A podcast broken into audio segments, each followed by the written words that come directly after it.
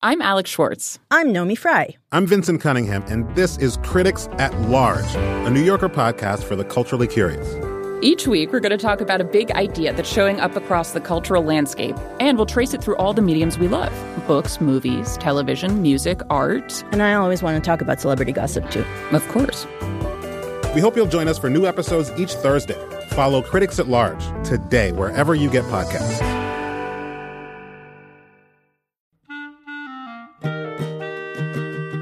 This episode of Livewire is brought to you by Progressive Insurance. What if comparing car insurance rates was as easy as putting on your favorite podcast? With Progressive, it is. Just visit the Progressive website to quote with all the coverages you want. You'll see Progressive's direct rate then their tool will provide options from other companies so you can compare. All you need to do is choose the rate and coverage you like. Quote today at progressive.com to join the over 28 million drivers who trust Progressive. Progressive Casualty Insurance Company and affiliates. Comparison rates not available in all states or situations. Prices vary based on how you buy. Coming up in the next hour, it's a historical novelist who recently learned the hard way that the Multnomah County Library does not let patrons check out more than 150 books at a time.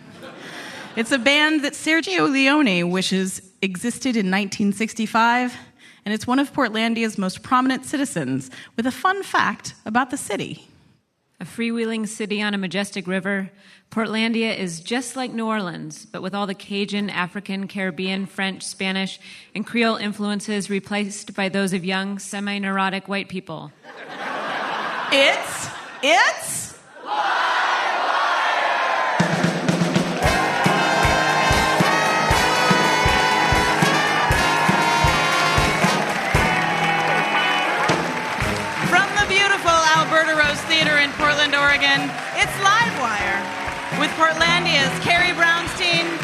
Secrets of Mary Bowser author Lois Leveen, and music from Federale. It's all coming up on Livewire Radio. Welcome to the show, everybody. I'm your host, Courtenay Hameister, and you also have comedy from Faces for Radio Theater to look forward to. And of course, Scott Poole, who will sit in our audience, and he will write a poem about all the lessons that he has learned during the course of the hour. And we've got music from Ralph Huntley and our house band.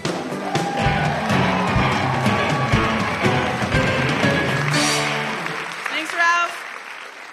So, as you just heard, we have Carrie Brownstein coming up on the show. And she and Fred Armisen of SNL co created and star in Portlandia on IFC.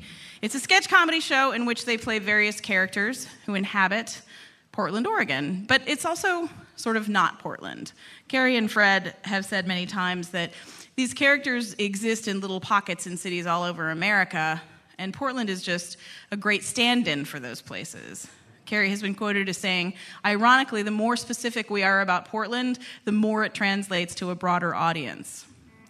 That being said, Portland does have a sense of pride about Portlandia for the most part. It's mixed in with a little of that awkward feeling that comes with being satirized so incredibly successfully. But civic pride is kind of a funny thing if you think about it. What are you proud of exactly? You didn't found the city back in 1851, you didn't help plan it. You essentially just did a good job of moving to it, or in some rare cases, being born in the right place. It's the same thing as taking credit when someone compliments your dog. I always find that odd. Like, unless you're a mad scientist or a complete genetic anomaly, you did not make that dog yourself. You just did a really good job pointing at it at the Humane Society. Thank you. Thank you so much. I use this finger right here. I use my pointer finger. Works really well. I did a really good job of moving to Portland 15 years ago after my mother and I visited my brother here over a Christmas holiday. He was living in Northwest Portland at the time in a ground floor apartment on the corner of 19th and Everett Street. And those who live in Portland know that the Northwest Quadrant is notorious for its lack of parking. And uh, it's, I think it's just Portland's little ill conceived way of paying tribute to San Francisco. and But I remember one night in particular on the trip when we had gone shopping, and mom and I got back to my brother's, and we circled the block no less than 20 times before finally parking about five blocks away. And when we got to Scott's place, that's my brother, with all of our, our packages, um, I looked out the window and I saw that a spot had opened up right on his corner, not 20 feet away from the apartment. And I just kind of laughed and I pointed it out to my mom, who went to the window and she couldn't stop staring at the space. She was like a kid at an ice cream counter just staring at a big vat of Rocky Road that's 50 cents more than she had in her pocket. And she stared at it for way too long and then she looked at me. She looked back at the space and she got this kind of wild look in her eye and she said, Okay, here's a plan. If you go out there right now and stand and hold it, I can go get the car and come back and we can get that space. She's a very smart woman, but she clearly had succumbed to some sort of parking induced delirium. it wasn't a good plan.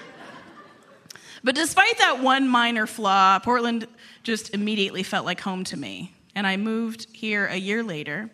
And it seemed like just that people were genuinely happy here in a way that I related to more than I related to happy people in New York or Austin.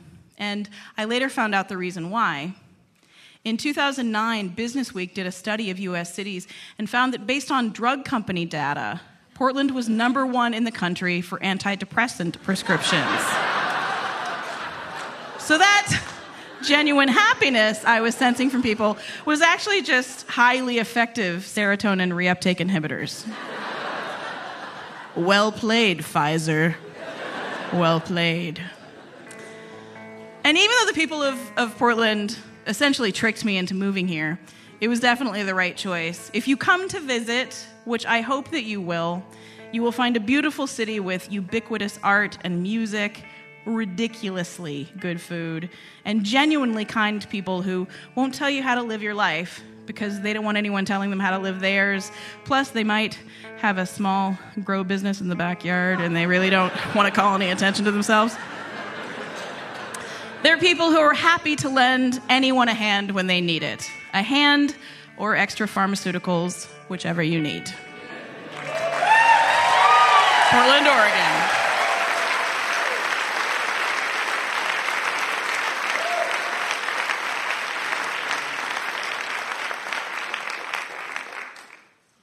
Listening to our, our next guest record brings to mind a squinty, dusty, pre empty chair rambling Clint Eastwood in a cowboy hat and a poncho, standing with his hand on his gun, chewing a cigar, and waiting for you to draw your pistol.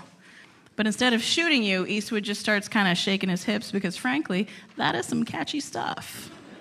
Federale's music draws from many sources operatic vocals, straight up rock, some old country twang, and even a little classical to evoke the haunting, violent themes of the spaghetti western with a modern twist. With songs from their brand new record, The Blood That Flowed Like Wine, please welcome Federale to Livewire.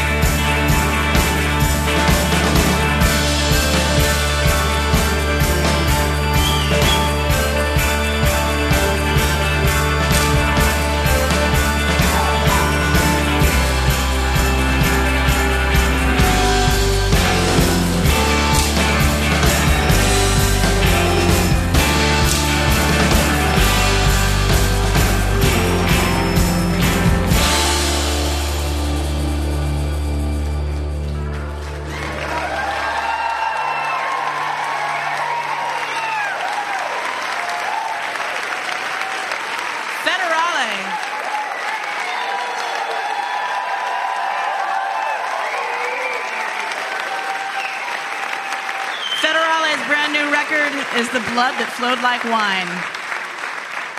And you're listening to Livewire Radio. Ready November 9 or 7 8 Charlie Papa requesting clearance for takeoff from helipad 369er.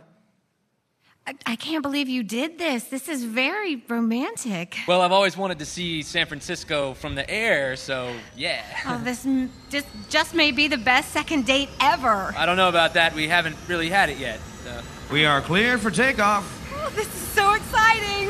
Okay, you're gonna have to put these on to hear each other. oh, right. Here we go! Oh, whoa! Don't worry, I've got you. I, I didn't think I was gonna fall. Just saying whoa because we're Right. Sorry. No, it, it's fine. Wow, it's beautiful. Not as beautiful as you. What? Not as beautiful as you are. Oh, that's so sweet. If you look to your right, you'll see Old St. Mary's Cathedral built in 1875er. What does that mean? I think it might mean 1875. Anyway, uh, so what happened with your last relationship? Um, well, I guess it was your standard story. You know, he felt I got too clingy and he just wanted something casual, but I, I couldn't see the signs. Right.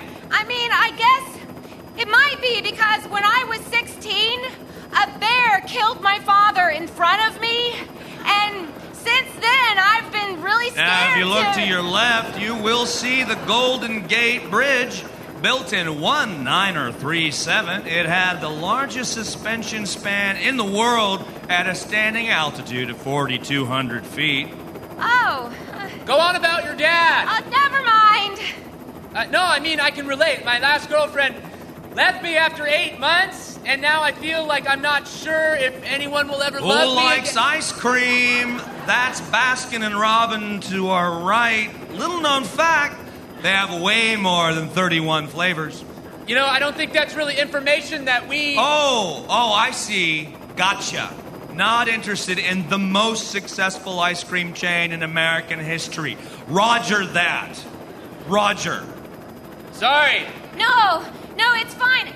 I think we all have that feeling at one time or another. You know, losing someone we love makes us question our judgment and whether we're actually lovable My at first all. wife left me for an FA 18 Hornet pilot.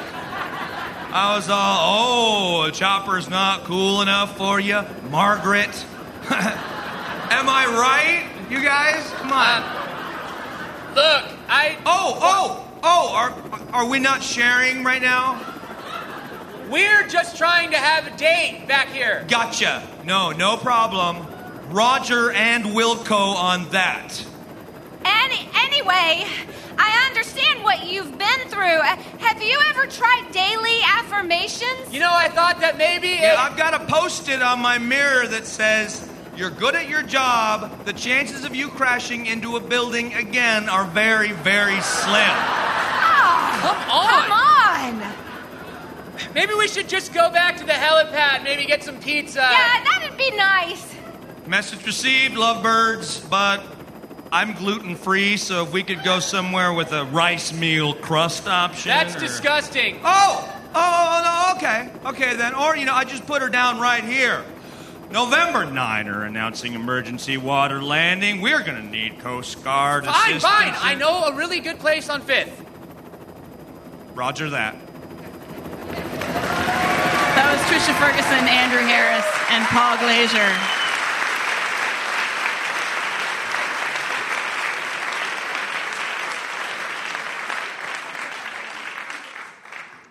You're listening to Livewire, the radio variety show that's currently on the paleo diet and looking for a co op that sells humanely sourced mastodon.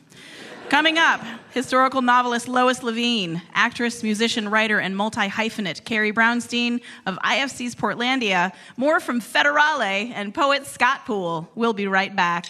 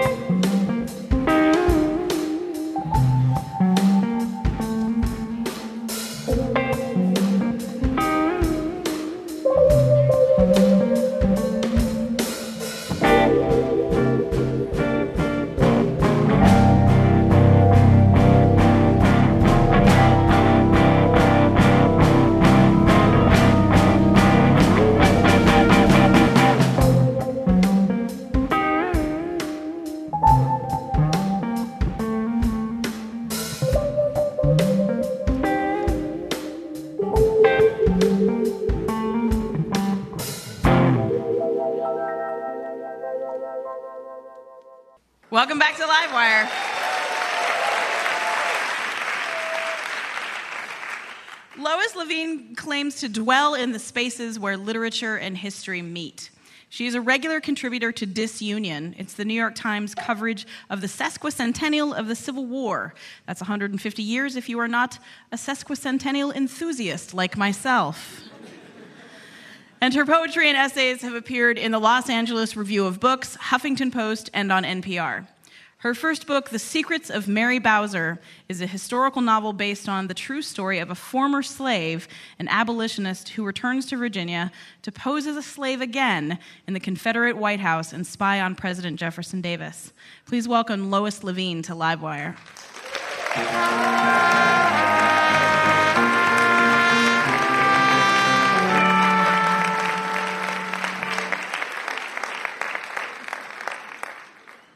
Welcome to the show, Lois. Thanks, Courtenay. So I wanted to, to talk to you about the, the book, but I also, you wrote a, a great piece about writing a historical novel uh, for the Powell's website, and I wanted to, to just have you read that if you could. Sure, I'd be happy to. What keeps a novelist up at night? It's fear of a red tractor. Have you ever longed for the good old days when dentist, barber, and surgeon was a single occupation? Okay, maybe those days weren't so good. But at least back then, the dentist was too busy to be a literary critic, too. My dentist, however, is another matter. Last year, while giving my molars the once over, my dentist told me about a book he'd been reading. A book he really liked until he got to a description of a red John Deere tractor in a field. He immediately put the book down, never to finish it. Because, as he put it, everyone knows John Deere has never made a red tractor. that was put in there by some New York editor. Only a Portland dentist can make New York editor sound so evil. Authors and our, re- and our editors are always trying to add specific descriptions to our books to make things seem more real. But if you get that real detail wrong, you blow it big time. As it happens, one of my New York editors is originally from Virginia, where much of my novel, The Secrets of Mary Bowser, is set. And this editor suggested that the bird's nest I tucked into a magnolia tree on the very first page of the book should be in a dogwood instead. Dogwoods are the state tree of Virginia, so that would sound, you know, more specific, less generically southern. Now, I'd already verified that magnolia trees grew in Richmond in the period in which the Secrets of Mary Bowser takes place. But here was a bona fide Virginian making the case for a dogwood. So what did I do? Being an obsessed lunatic, I contacted the Virginia State Arborist, peppering him with questions about you know, whether a bird would actually nest in a dogwood if it were in the exact location of the tree on page one of my novel. Only when he said yes did I make the change. this level of obsession can take an awful lot out of a novelist. When I was reading the final galleys of my book, I realized I'd made a reference to a straight razor. That's the old timey kind of razor that Sweeney Todd, the demon barber of Fleet Street, would use to slit the throat of his hapless victims. My book is set in the 19th century when straight razors were the only kind of razors available. But that actually means nobody would say straight razor. They'd just say, razor. Maybe this is not the kind of error that would make a dentist come barber slit your throat, but why risk it? so, Mary Bowser was a real person, a former slave who became a Union spy in the Confederate White House. But in writing a novel about her, I focused on crafting a compelling story which means sometimes I did intentionally deviate from what I knew to be true. And since finishing the novel, I've unearthed new facts about Bowser because I am an obsessed lunatic and I cannot stop researching. But some of the things that I made up in the novel, I later learned out actually happened, which kind of gives me goosebumps. Hard as it was for me to make the novel accurate, I still worry about what in those devilish details I might have gotten wrong. So if you happen upon a big old red John Deere in the field of my fiction, Please forgive me. And please, do not tell my dentist. That was Lois Leveen. You're listening to Livewire. We're talking to her about her book, The Secrets of Mary Bowser. What was interesting to me after reading that piece and just knowing sort of how obsessive you are about facts was wondering why you chose to fictionalize this because it seems like you are so it, the facts are important what really happened is important Well, part of it is that actually very little can be documented about Mary Bowser's life. So this is a for a biographer it would be a really awful thing because there's so much you want to know that you can't know. But for a novelist it's fantastic because you have the true historical hook and then you get to make a lot of stuff up. Yeah. Well, and you, you talked about how the book is based on real events and newspaper clippings and correspondence. What kind of correspondence were you able to find? Well, you can go through and read like every letter written by every general to and I did that only as much as I needed to. But there's lots of juicy stuff. Um, Mary Bowser was owned by the Van Lew family, and she was freed by the daughter of the family, Bet Van Lew. And so she and Bet worked together in the spy ring. And Bet Van Lew was exactly what you want. Her life is better documented, and she's sort of crazy in all the right ways. They used to call her Crazy Bet Van Lew. And I should say that some of the weirdest things that happen in the novel are things that Bet really did. Like digging up a body because she felt it wasn't buried with enough dignity and so digging and sneaking out and digging it up and moving it to someplace to bury it you know with the proper dignity which i think is what we'll all want when we're dead Oh, absolutely. Absolutely, but not a good idea when you when you're when you're in the middle of, of espionage. You know, It you're trying to keep things secret. from- secret. yeah yeah eyes on the prize there bet yeah Exactly, eyes on the prize. So, a little backstory, I guess, about Mary and, and kind of how this started happening. She was actually freed by Betty, and uh, Betty actually sent her to Philadelphia to study. And but she she actually didn't have a great experience in Philadelphia so much. Well, first of all, getting your freedom often meant leaving your family, your community, everybody you ever knew, and going someplace that is not only totally foreign to you, but although there was no slavery in Philadelphia, there also was no legal equality. So she's someplace where discrimination in education, in housing, and employment, even in who can ri- ride public transit, is, is Mhm. totally legal. So trying to make sense of that as a fairly young woman on her own is kind of overwhelming. Well, and and do you think that that uh, that negative experience had anything to do with her decision to come back and and and pose as a slave in order to? You know, one of the things that is trying to think about her life as she would live it, the novel's in first person, so I'm telling, I, it's as though Mary is telling the story, is to imagine what it would be like to give up your freedom, to walk back into slavery. I mean, to have no protection, to risk your life. And we know how the war ends, but she didn't. Yeah. So to do that without knowing how long you'd have to do it for, or even what you'd have to do, and whether it would have that outcome is sort of astounding.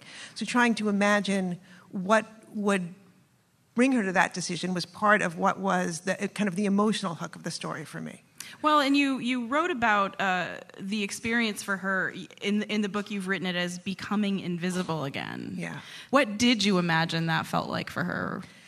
You know, somebody said, I just can't believe that nobody would be suspicious of her just because she was black. And I think, you know, probably lots of women would say that they have had the experience of people of being in some situation where you were assumed not to be quite smart as, as smart as you are just because you're female. It's interesting how both she and Bet would have played on femininity as well as the way that she played on race to completely undermine the system that was insisting that these things were true. There's an Emerson quote in the at the very beginning of the book. If the whole of history is in one man, it is all to be explained from individual experiences. What aspect of the Civil War do you think is best illustrated by her story? We, we love the story of the Civil War because it is a story uh, where we really think like good is triumphing. But in fact, the Civil War was incredibly destructive. Three quarters of a million soldiers died. Many civilians died, not uh, from you know disease. There was hunger throughout the South. There were food riots throughout the South, and so, what would it mean to have this thing that you care about so much, the one thing that you wish for so much, hinge on something that was incredibly destructive? And over the course of the novel, the section of the Civil War, that gets closer and closer to home for Mary. What does it What does it mean? So, I think in some ways that is really like the national story. What does it mean to believe we have, you know, these great values, but to to make those values true? the cost is so enormous. Yeah, she had some great costs to herself and her family, Yeah. and um, and so yeah, she was a great sort of symbol for all of that in that way. Um, are you working on another historical novel? Yes. Are you? What's it about? I can't tell you, or my agent would kill me. okay. I'm even more scared of her than I am of my dentist. And she, she doesn't have any drills. Okay, well, we'll, we'll wait for that to happen. Uh, the book is The Secrets of Mary Bowser. The author is Lois Leveen. Thank you so much for joining us. It's a pleasure.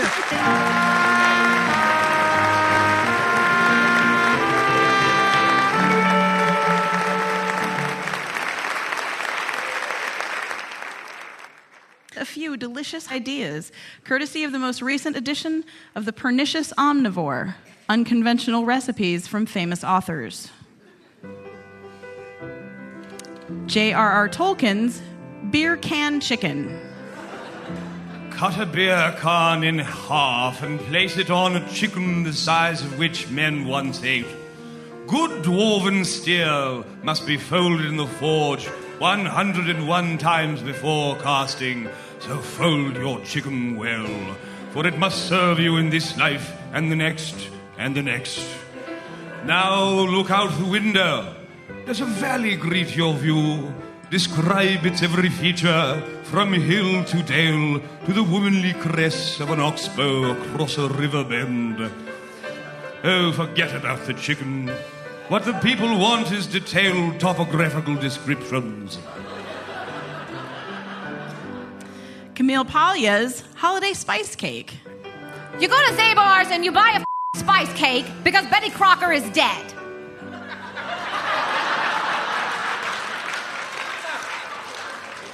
Ernest Hemingway's Trout Almondine. When your back is slick with the sweat of the day and the river is beneath you, pull a rising fish and grasp it firmly. It's three in the afternoon and you've got to slather that fish with butter and almond slivers and place it in a skillet and you heat that bastard for seven minutes. then kill something else. Also, be drunk. Those were some holiday recipes from the Pernicious Omnivore. Unconventional recipes from famous authors. And you're listening to Livewire Radio. Carrie Brownstein's biggest fans will remember her as the highly respected guitarist for the rock band Sleater Kinney. When the band went on indefinite hiatus in 2006, she started writing the popular Monitor Mix blog for NPR, while at the same time making ridiculous videos with her friend comedian Fred Armisen under the moniker Thunder Ant. The pair now have their own sketch show, Portlandia, produced by Lorne Michaels. The show has a rabid following. It has spawned catchphrases like put a bird on it and cacao, and I'm sure others that Carrie will never ever want to hear again, ever, ever, ever again, ever. Now the show has spawned a book, Portlandia, a guide for visitors, featuring important things to know about Portland, including the fact that using the font Comic Sans is a felony here. and that we host four naked bike rides, two naked Oktoberfests, and 46 nude bar mitzvahs every year. Here to discuss all that nudity, please welcome actress, writer, and musician Carrie Brownstein to Livewire.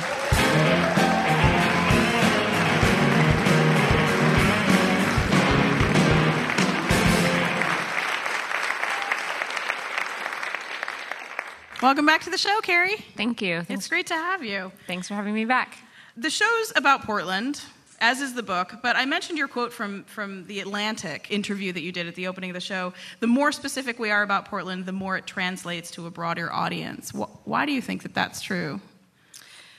Well, I, I think part of it is just people uh, in communities and cities and neighborhoods like Portland around the world recognizing themselves and seeing themselves for the first time. So I think the more specific we are, the more people can kind of relate to it and, and delve into their own experiences, and that's the way that they kind of find humor and you know reference in the show. So I think it serves us well to be specific instead of doing a lot of you know broad comedy. Yeah. Well, I, I think that, um, you know, I, I talked at the beginning of the show about how much at home I felt here. And, and it was because throughout my adult life, I had gone to all of these other cities and lived in them and found places that were exactly like this, but just in smaller forms, Mm-hmm. you know? So I think that, that, yeah, people just don't realize that Portlandia really is everywhere. Uh, you know? c- certainly, yeah. It's surprising, you know, people in Australia or Sweden relating to the show. But Yeah. It's great. Um, well, I wanted you to read um, a piece uh, that you had written for, and I don't know if you want to give it a little background about the character that this that this is coming from. Um, here we go. Get the gear. Okay. Get the Gear is written from Kath and Dave. And um, I mean, Kath is not too much different from me uh, in the sense that, well, if I wore more fleece, um, we, and I had a long pon- ponytail. I call Kath's ponytail the lone pone. It's just a, it's kind of an isolated, sad thing that just hangs down her back. But I, I can relate to that somehow. Um, but I, I, I do relate to her sense of self righteousness when you when you see something wrong. Um, it's it's easy to fall into that mind frame. Um, anyway, her and her and Dave like to um, perform at their relationship and and at life. Um, and uh, so this is their list for for getting the gear um, when you're getting ready to go out. There's a lot of things you need. Um, get the gear. Remember, an adventure is anything that happens outdoors. Before leaving your house, make sure you have the following gear this checklist.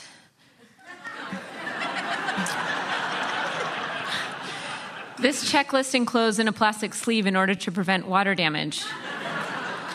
A photocopied version of this checklist placed not on your person. Perhaps placed with your travel companion or in a secret compartment. Think kangaroo pouch. A flashlight or mag light with which to read this checklist at night or in case of a power outage or storm.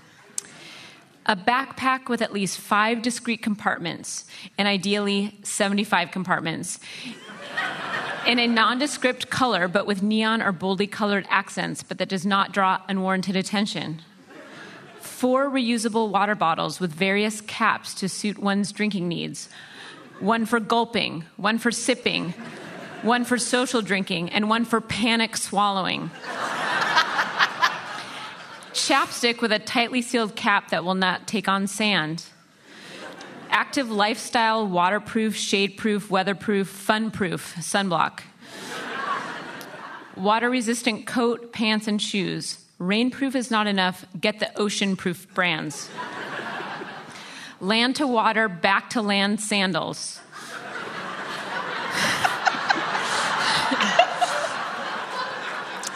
toe shoes. Get the 11 toed ones so that you have an extra. Hiking boots. Make sure they can be worn on volcanoes and not just mountains. A crunchy energy bar for vigorous mouth chewing and lively conversation. A soft energy bar for relaxing. Fire and asteroid blanket and a flotation sleeping bag. She was prepared.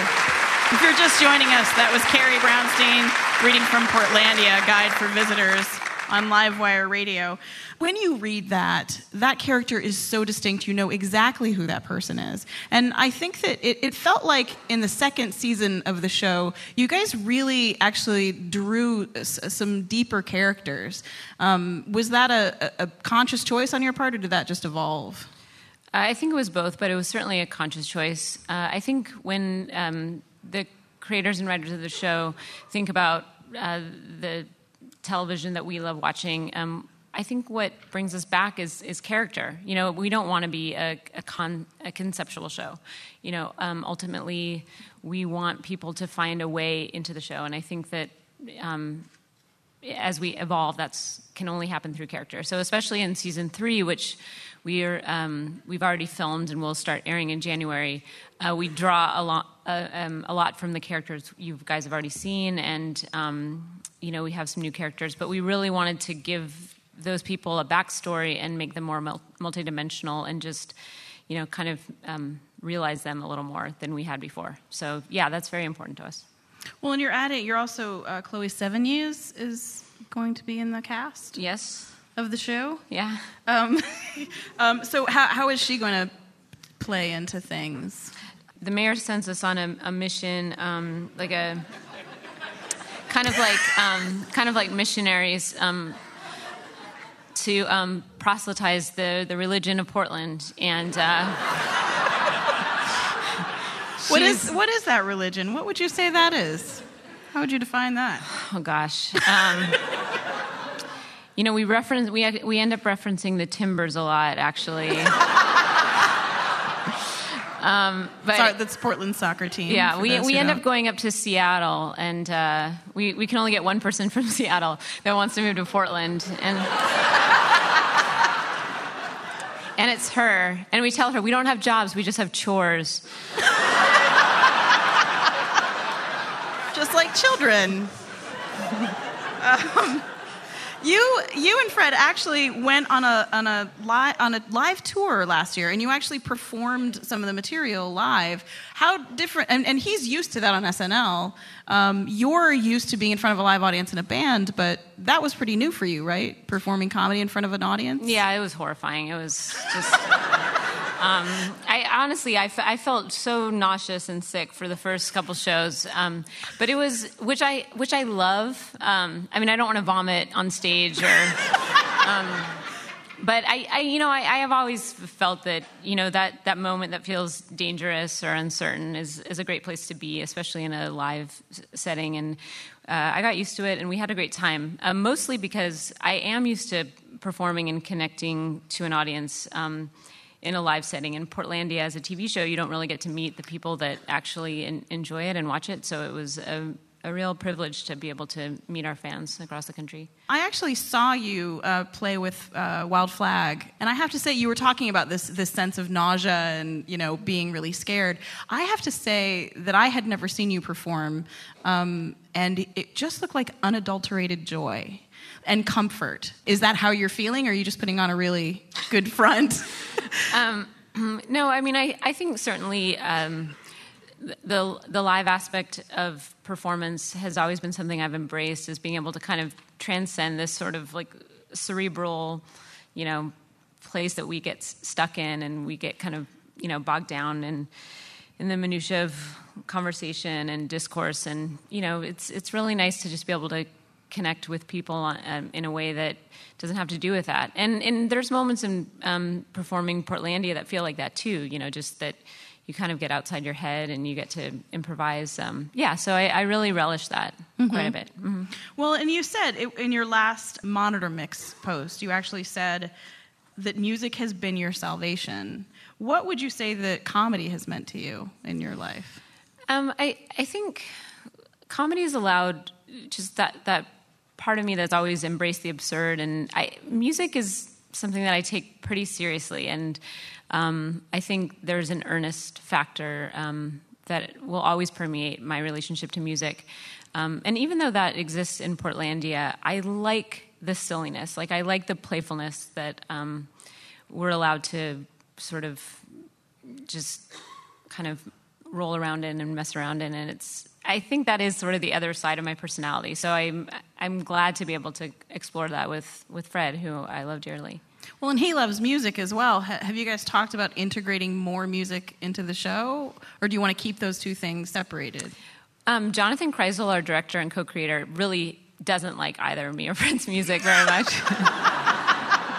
um, I mean, he was a fan of Sleater Kinney, but I think that he, um, we, you know, I think we do love incorporating music into the show. But I think that um, we we tend to we we don't try to you know strong arm that in. We we have a lot of musical themed sketches this year, mm-hmm. and we did last year too. But it doesn't tend to be me or Fred's music. Yeah, yeah. so uh, before you go, we actually have a little uh, game for you. Okay. Um, it's it's called Portlandia, not Portlandia. It's a list of oddities that exist in America, and some of them are in Portland, and some of them aren't. The question for you is, you know, on each one, is it in Portland? Okay. Uh, the first one. is. But uh, this isn't about winning, right?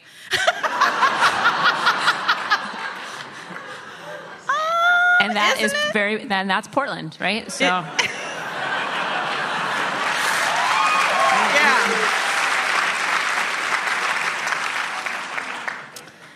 uh, yeah, everyone in our audience will get a participation ribbon.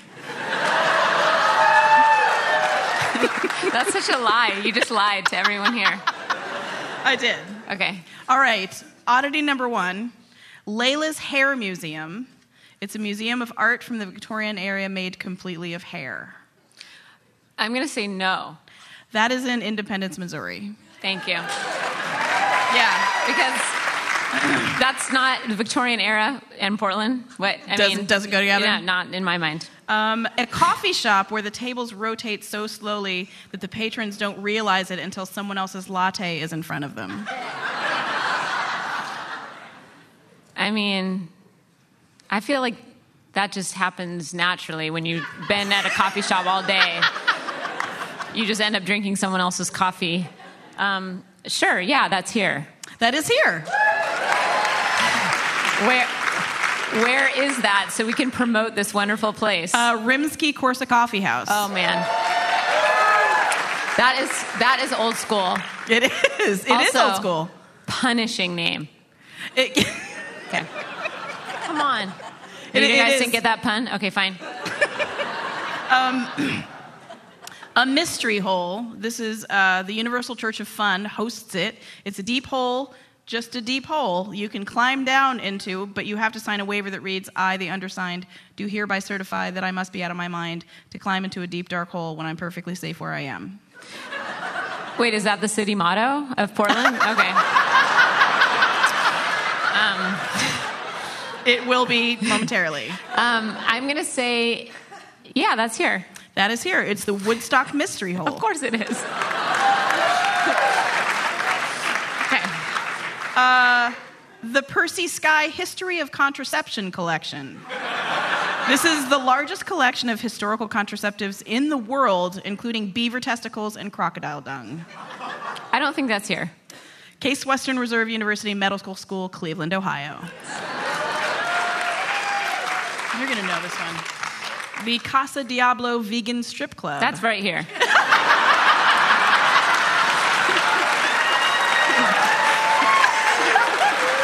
that is correct.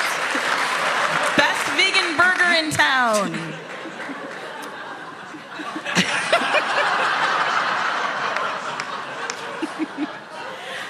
And the, the final one is the Conflict Kitchen. It is a takeout restaurant that changes its menu every six months to serve only food from countries with which the United States is involved in a conflict or war. God, that's like the worst meal ever. It's like such a guilt meal. Um, I know. I, I'm just going to say fingers crossed that is not here. It's not here. Yes! First of all, I got all of those right. You got ev- she got every single one right.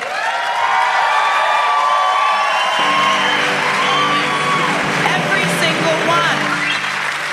But you know, Carrie, you know I can't give you I can't give you first prize. You just get the participation ribbon because you're going to make everyone else feel bad. That's what I hate about Portland. I want a big trophy. Okay, well, I, thank you for. I mean, I didn't. I, I just feel really excited right now. I wish I could give an acceptance speech or something. You know, you, you can thank the, the folks at Atlas Obscura website because that's where we found, and it's actually quite a great website to go to find oddities all around the country. All so, right. Um, yeah. Well, you uh, amazingly well played, Carrie Brownstein. Uh, Portlandia or not Portlandia, uh, she's the champion forever, probably. Don't you think? Thank you. Thanks so much for joining us. The book.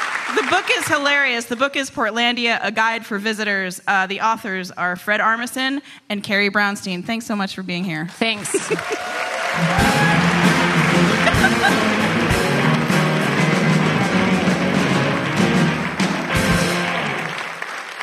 Livewire is brought to you in part by Whole Foods Markets, WholeFoodsMarket.com. We'll be right back.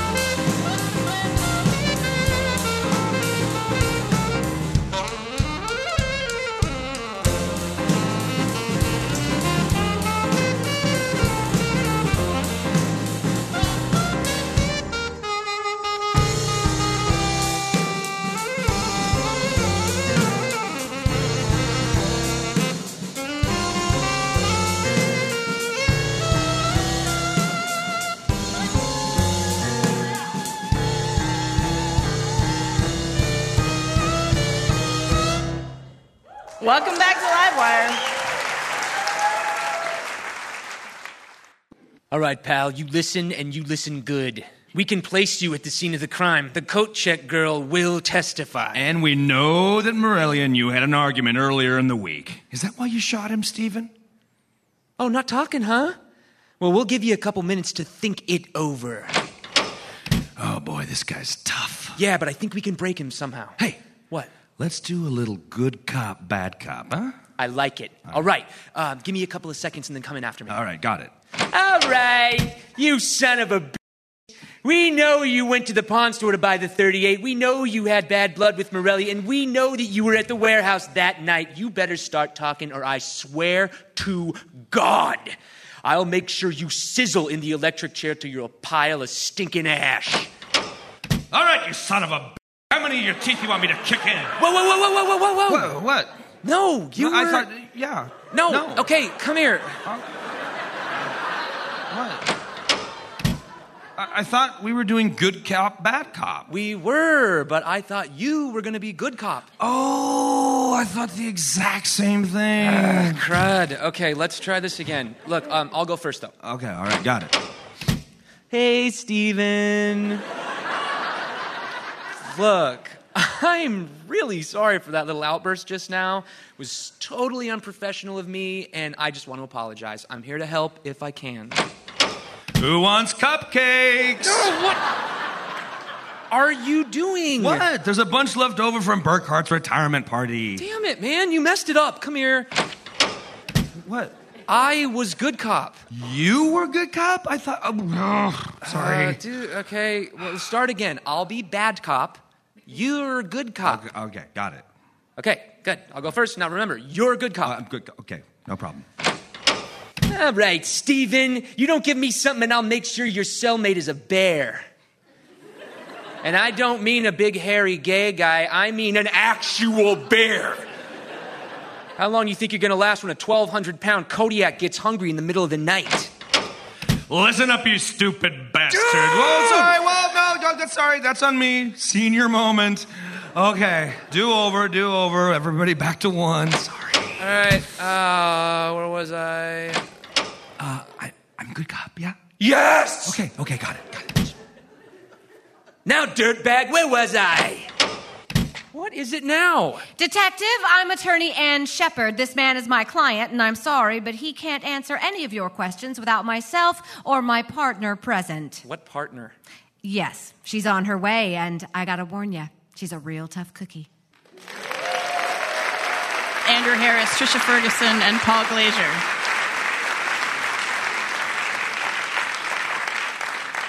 Ladies and gentlemen, once again, Federale.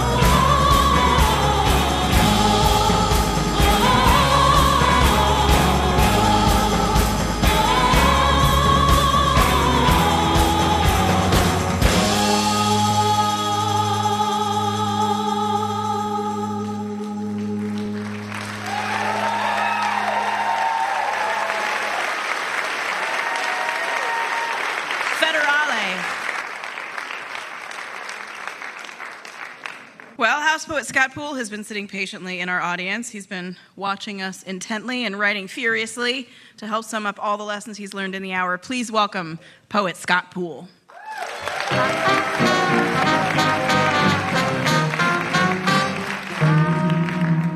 What I Learned Tonight by Scott Poole. I learned I like young, semi neurotic, hairy, bespectacled people, and I like to frequent places with smelly loads of them because sometimes it makes me the least weird person for a second, which could be the motto of the Portland Tourism Bureau. When someone wears a fluffy sweater with a cute squirrel ironed on it and they're not 80 years old, they're 23, have a beard, are on a huge amount of antidepressants, and actually have cut the eyes out of their sweater squirrel so a real squirrel named Kafka living in their chest hair can look out and spy a nut if it needs to.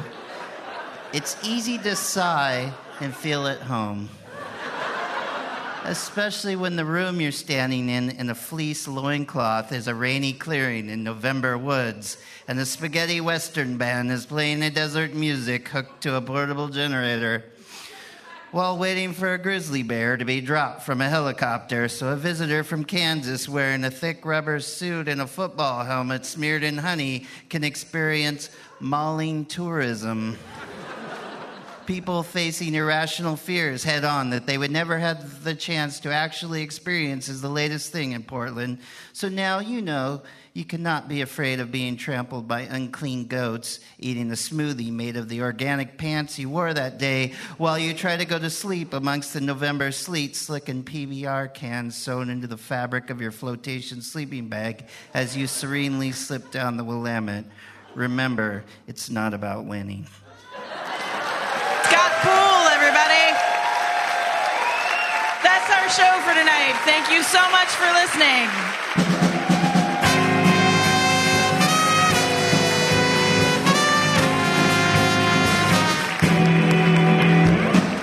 Our thanks to our guests, Lois Leveen, Carrie Brownstein, and Federale. Our house band is Ralph Huntley, Jim Brunberg, and Dave Jorgensen.